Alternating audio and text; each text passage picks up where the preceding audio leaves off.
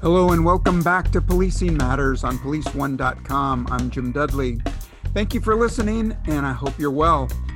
This episode of Policing Matters podcast is sponsored by LexisNexis Risk Solutions. Learn more about how their Accurint Virtual Crime Center can help you solve more crime and find non-obvious connections at risk.lexisnexis.com/AVCC. While the election is here and coming, chiefs and agencies should be preparing for the forthcoming flurry. This week, the Washington Post reported that the Justice Department and the FBI will be monitoring the election with concern for civil unrest and any possible issues with the vote. Today, we have a returning friend of the podcast, Yael Bar-Tur.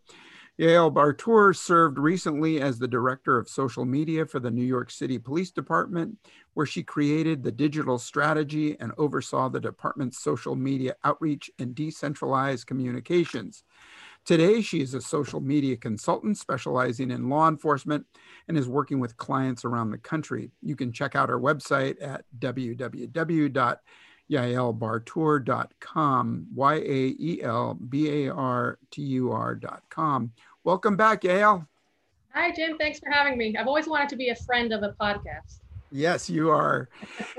Well, you recently wrote an article about 10 things law enforcement leaders should be doing right now in anticipation of the 2020 election. And the first three tips seem like a primer to the uninitiated. Can you talk a little bit about that?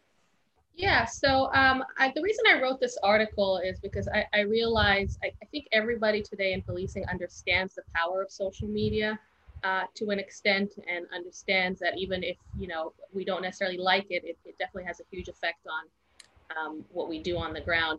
So I tried to break it down into actionable things that really, if you've never even kind of taken the time to put together your social media, there's a place for you to start. It's never too late. So a lot of times people ask, where to start with social media. So I would say first and foremost, when we're talking about news cycle, you want to make sure that you open up a Twitter account and a Facebook account, ideally as well. And those are pretty easy to set up. And I know a lot of departments maybe sometimes have these accounts, but nobody's touched them for a while, or they're not sure who runs them. Now is the time to kind of pick up the phone and figure out where those keys are and log in, because you might find that you're going to need to use these as a place to get information. And then, of course, you want to secure them. So make sure that the passwords are nice and tight, and not, 1, 2, 3, 4 or something like that. And every police department, I think, if it's a police department of 5 people or 500 people, you can find that person, that cop or that civilian that works with you. We even used a lot of our cadets at NYPD, our college interns, to help you guide you through this, because some of these people, I don't want to necessarily say younger people, but sometimes some of these younger people are just very comfortable in this world. So find that person and say, hey, let's walk through this together, and you can be my guide. And there's always one. Those are all great tips for the start. And then the next 4 tips, you seem to keep everyone in the organization on the same page. I think that's an awesome idea, because I know a lot of times in an organization, sometimes the rank and file don't really understand the strategies behind the leaders of the department. So talk about those a bit, would you? Yeah, well, the reason I think it's so important to keep everybody on the same page is because the stakes are very, very high. And we've all seen cities in this country that maybe we didn't hear about before. I had never heard of Kenosha before. And now we see them being, front page news, frankly, all over the world almost. So you might find yourself all of a sudden in a situation where the stakes are very, very high, and anything that comes out of your organization is going to be spread far and wide. And at that point, the press and the people aren't going to care if it's, the deputy that wrote it on his Facebook page or the chief. They're going to attribute all the information to your agency. So you want to get all the people together that you think might be speaking in a situation like this, and just go over kind of rules of engagement. It could be as simple as getting everybody on the same text message group. and saying, you know, let's touch base if something happens, and we'll tell each other, you know, this we're going to post, this we're not going to post. But you definitely don't want to be surprised by anything. And it's happened before where, you know, a police agency will post something and surprise the mayor and vice versa. So you want to try to kind of work out those kinks a little bit before. And same goes with chain of command. If you're, you might be the person in your department that runs the social media, but you might be relatively low ranking, you know? So you want to know that if you're posting something that you get the necessary approval in times of emergency, because it's going to be very different from kind of a, you know, a clear blue sky kind of day. So you talk about preparing the troops and giving the individual officers their own accounts and things like that, but it's now we're in some lightly tread waters on First Amendment issues. I'm going to ask you about that a little bit, but in a little bit. But there's a fine line between transparency and reaching out to the public to give them useful information that they can use, especially at large gatherings and things like that. So how do you navigate that line between giving out information and arming the detractors or the disruptors with that same information? So that's a great question. And you always want to keep your agency goals in mind and your messaging goals. And that's why I suggest that everybody have some kind of communication strategy where they understand what's important for them to tell people. And of course, you know, first and foremost, I think we can all agree that for every agency, it would be public safety. But then, you know, there are different things, building trust, recruitment, officer morale. So you always want to keep those in mind, because it's very easy to get lost, especially during an emergency, and find yourself, and I've seen police departments do it, find yourself almost serving as a reporter as opposed to a police department. Right. So you don't have to give all the information just so people know it, because there are other, you know, there are other outlets for that. There's press, there's other people. You need to give the information that you think is best going to serve your agency and the public safety of your people. So for example, if you see that the protest is heading towards, you know, a certain intersection, right? Let's say there's a march, it's heading towards a certain intersection. You want to weigh the, you want to balance, do I post this and then more people might find out about the demonstration and maybe join it, versus do I want to make sure the motorists and the people in that neighborhood know to stay safe and avoid the area? And those are decisions that you need to make, you know, internally. But it's always important to ask yourself those questions and not just, you know, blast out information as it comes. Good ideas. So you also mention creating templates. So those are great. I mean, we know, you know, the boxes that we need to check as far as what information to give out. But in regards to the upcoming election, are you talking about making a template for best case scenario, normal operations, and then worst case scenario? I would mostly focus on templates for worst case scenario, because those are going to be the times where you're going to be pressed and you're not going to want to sit and think about what to post and deal with spelling and grammar and all that stuff. And those are very simple, and those can be used, you know, across the board for incidents. So it could be something, attention, please avoid blank area and blank intersection until further notice due to blank.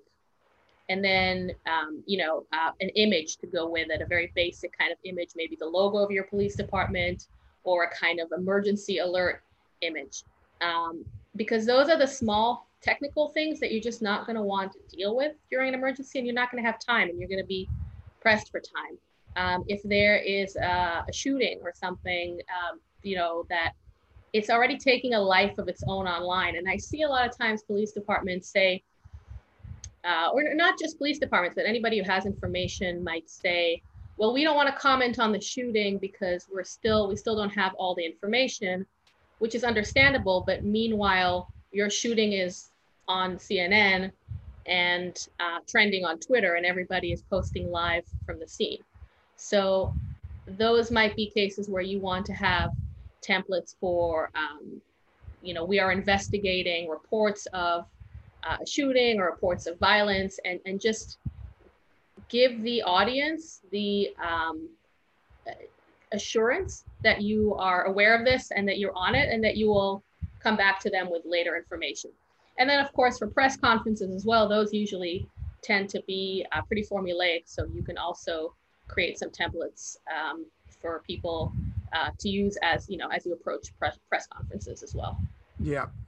Well, when you mentioned the, you know, getting out the information in regards to a developing incident, that's a double-edged sword. I mean, I've fallen into that pit myself where there's this inclination that you want to give out information that maybe has not yet been verified. So yeah, I'd caution, especially line troops, officers that are maintaining a perimeter or something like that, when a reporter comes up to ask them about it, that they remain, you know, as neutral and to the facts as they can.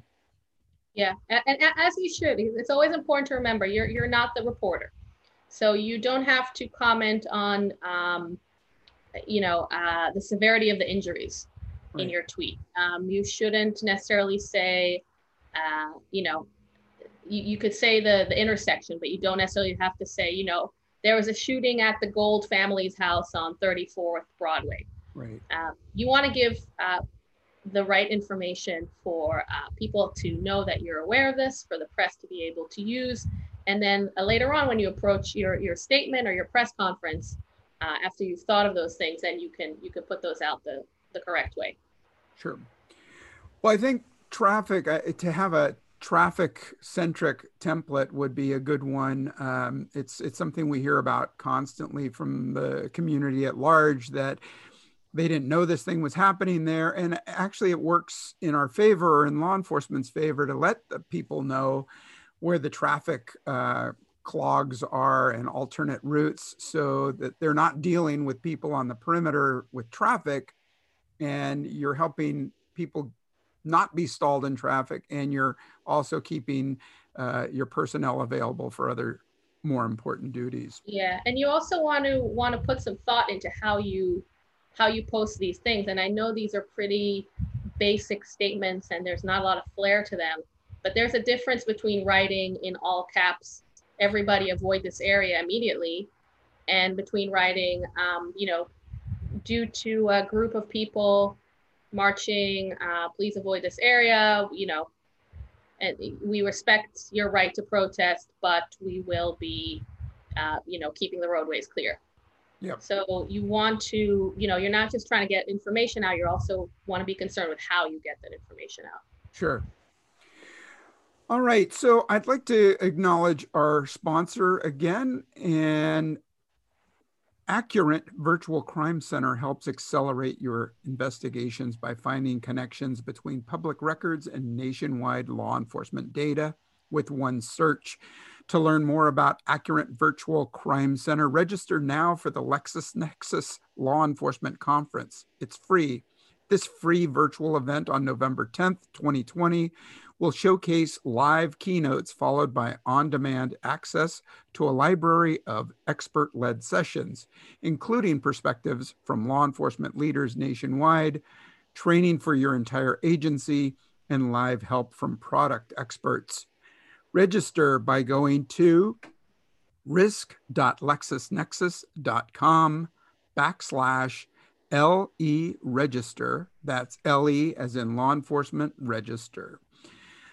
So getting back to the rank and file officers, we have a lot of line staff listening to the podcast. At my former agency, we had clear guidelines in our general orders about wearing pins and insignia, or promoting one candidate or another, or a ballot measure that they may support. These prohibitions are obvious. In some situations, long before the elections, officers may be called upon at a community meeting or by chance encounter on a footbeat. What's the best response there when line officers are put on the spot by community people, asking them for their opinion. Mm-hmm. So unfortunately, we're in a reality today where line officers and anybody in policing really has to be even more cautious about their online persona, because what we're seeing is that even though there are, I think, about 500,000 police officers in this country, I don't know if that's more or less, but there's so many of you, but one action of one police officer reflects on the entire profession. And the same goes, unfortunately, with political opinions. It's not right, it's not accurate, but that's, you know, that's something we need to recognize, is that if a police officer posts something or says something endorsing a certain candidate or a certain political view, that will be seen as the voice of the police. So we need to be extra cautious about it, and also need to remind the officers what the risks are. And I always say, I would say in my trainings, don't put anything on social media that you're not comfortable reading on the front page of the paper tomorrow. But now I'd have to even take that a step further and say, you know, don't say things to people, because they might take your words and say, I spoke to an officer today from this police department and this is what he said to me. So you want to be very, very cautious about making any kind of political statements, because you just never know when that's where that's going to end up, and how it's going to reflect on you personally and your entire agency, but also, you know, on the profession as a whole. Yeah, absolutely. We've seen recently the words taken out of context in print media, but we've also seen live interviews where, as a result, high-ranking officials, including chiefs, have been fired. So there's that ebb and flow between an incident, wanting to get information to the media, but then you're still caught up in the volatility of an incident. What's the best advice? And it's very difficult. It's a very difficult time. I can't think of any group of people right now that's under more scrutiny and under more kind of media magnifying glass. So you know, I don't want to dismiss this as something of just walk that fine line, but I think just keep that in mind, that everything you say, even if it's to a small group of media, or even on your social media, you need to be comfortable seeing that on the front page of the paper and in the headlines. And it could be, perhaps, you know, if you're a chief, it could be something controversial, but if you stand behind it and you've taken that, measured that risk, then, you know, you make your own decision. But you definitely don't want to be surprised and kind of smack your forehead and say, oh no, why did I say that? Right, right. Yeah, and I you can almost see the reluctance on the face of the live interviews, where they know they don't want to say it, but they just can't help themselves. And that's part of the, I'm sorry. I was going to say, that's actually a good case for social media, because on social media, you can put out your own message in your own context. So of course, anybody could still take it out of context, but at least, you know, you're putting out your soundbite, you're putting out your message, and nobody can say that, you know, nobody can change, or I mean, people can change it around, but you wrote it in a certain way, in a certain voice, and that's documented. Absolutely. Well, your article is, it's I think your aim is towards upper management, leaders of departments, your 10 tips. Mm-hmm. But I think line officers all throughout the organization can benefit by reading the tips and actually understanding what the leaders of their department are dealing with. And there are some good tips to translate to officers in the field as well. Is there a plan, a follow-up for line officers, the 10 tips for officers on how to deal with social media on and off duty? I think every officer needs to know their own department, agencies, general orders, 18,000 agencies across America. And I'm sure the rules and procedures vary from agency to agency. Is that your follow-up? Yeah, well, absolutely. Know your rules and procedures, understand the risks, And also, and I think this is very important to know, because we're in such a divisive time, and social media has played a huge part in political campaigning and a lot of political arguments and fighting. And I know a lot of officers that are on social media, and they get very discouraged by what they see on there. And it's very important to remember that social media is not it's not real life. It's not a necessarily that democratic forum that gives you the entire view of the world in a kind of equal way. It does tend to amplify the angry voices. There's a lot of fake news and misinformation on both sides. So it's very important, especially when you're scrolling through it all the time, and it does affect you, and it does affect the way you put on your uniform and how you go to work. It's very important to remember that you're not getting a reflection of what reality really is. And there's a great saying that says, if you turn off your phone or your computer and just go talk to people around you, you'll find out that the world is a lot nicer than you think. So I really urge anyone, but especially those in law enforcement, if they're spending a lot of time on social media and reading through all the negativity, to remind themselves that it's designed that way. These social media networks, they're designed to amplify things that are entertaining and divisive, and it's not giving them a reflection of real life. And I think that's very important to remember. Well, great advice. Your top 10 tips to law enforcement leaders on social media. It's very relevant today. Thank you for Yael Bar-Tur for being our guest today and sharing the valuable information. Our listeners can find Ms. Bar-Tur on just about any social media platform and at www.yaelbartur.com. Thank you for being on our show again. I hope to hear from you again soon. Thank you. Always a pleasure. Thanks. And to our listeners, thank you for listening. Is your agency prepared? Are your policies clear about your duties and responsibilities leading up to Election Day? Write us at PoliceOne.com. We'd love to hear from you. Thanks for your service. Stay well, stay safe. I'm Jim Dudley.